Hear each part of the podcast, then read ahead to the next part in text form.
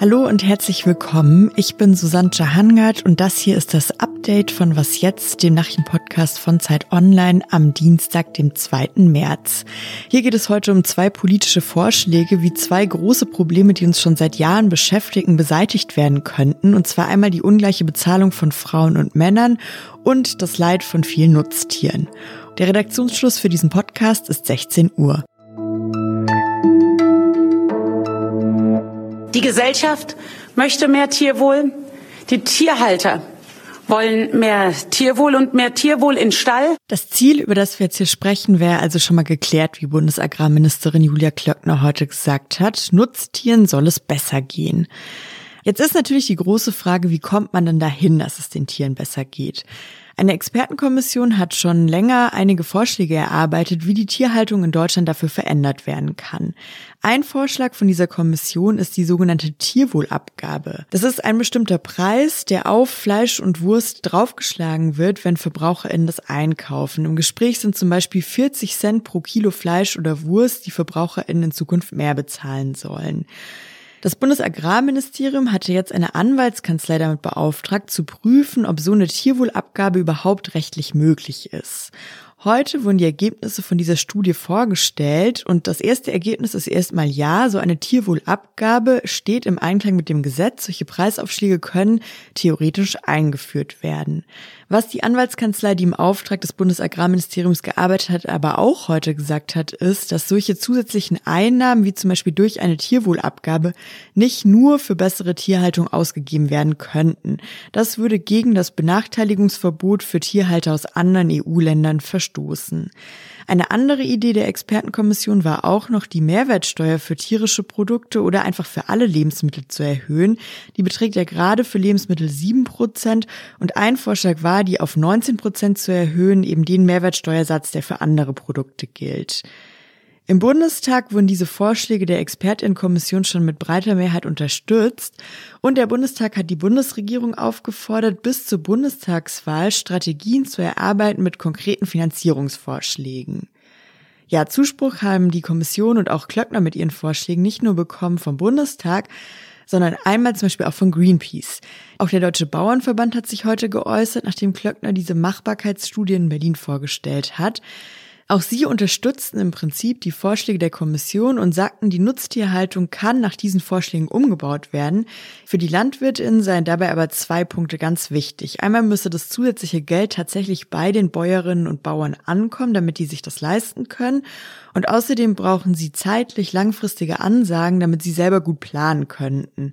Dass so viele die Vorschläge der Kommission unterstützen, das sagt Klöckner heute nochmal als Bestätigung. Ein solches Verständnis, Bereitschaft auch in der Gesellschaft und auch Erwartung, dass das so zusammenfällt, auch, ich sage jetzt mal, gruppenübergreifend, die sich sonst vorher eher polarisierend gegenüberstanden.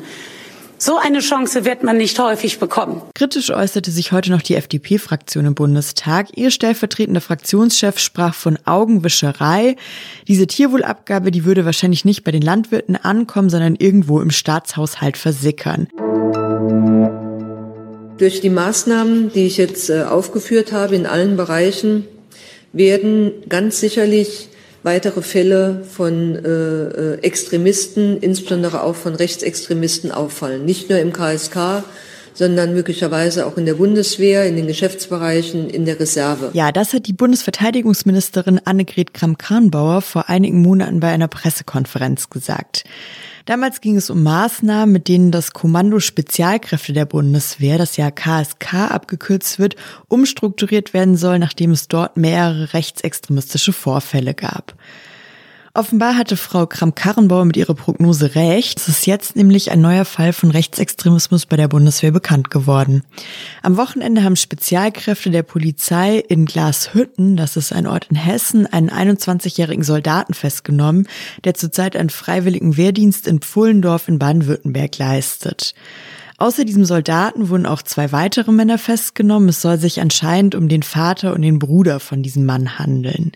In einer Pressemitteilung vom Landeskriminalamt Hessen und der Staatsanwaltschaft Hanau hieß es, dass sie illegal Waffen und Munition gehortet und sich in rechtsextremer Weise geäußert haben sollen.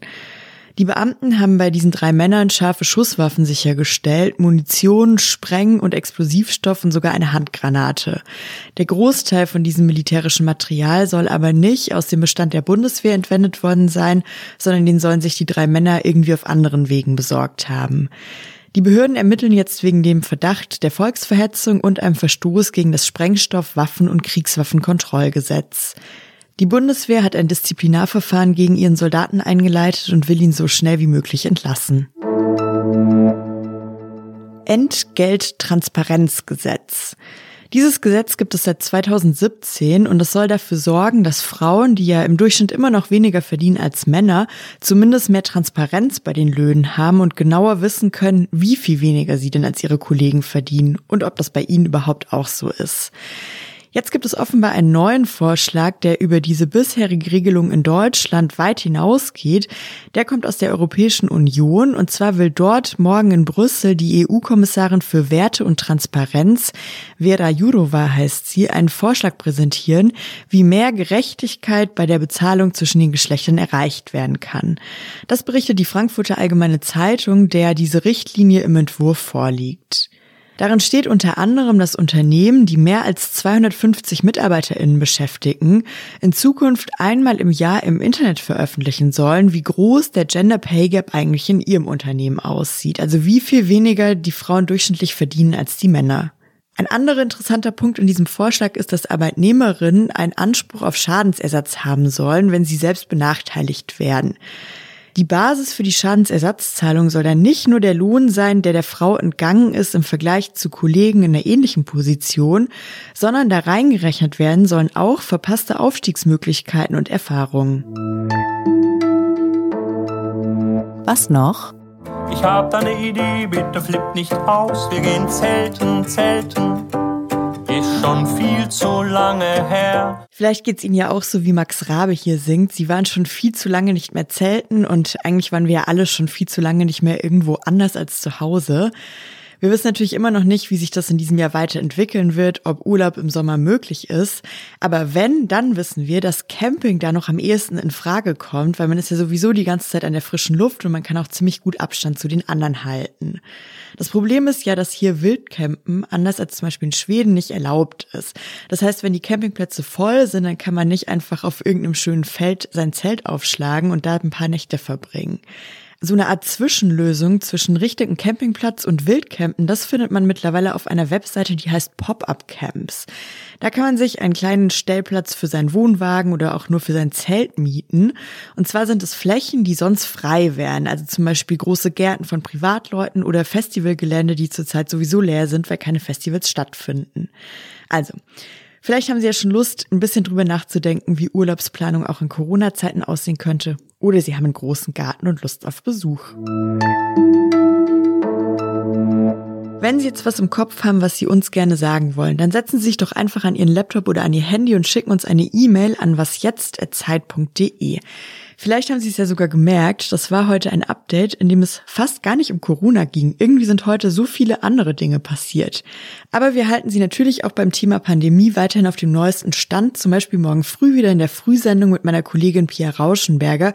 Da geht es einmal nochmal ums Impfen und auch um die Ministerpräsidentenkonferenz, die ja morgen stattfinden wird. Ich bin Susanne Hangard, ich wünsche Ihnen einen schönen Abend. Machen Sie es gut.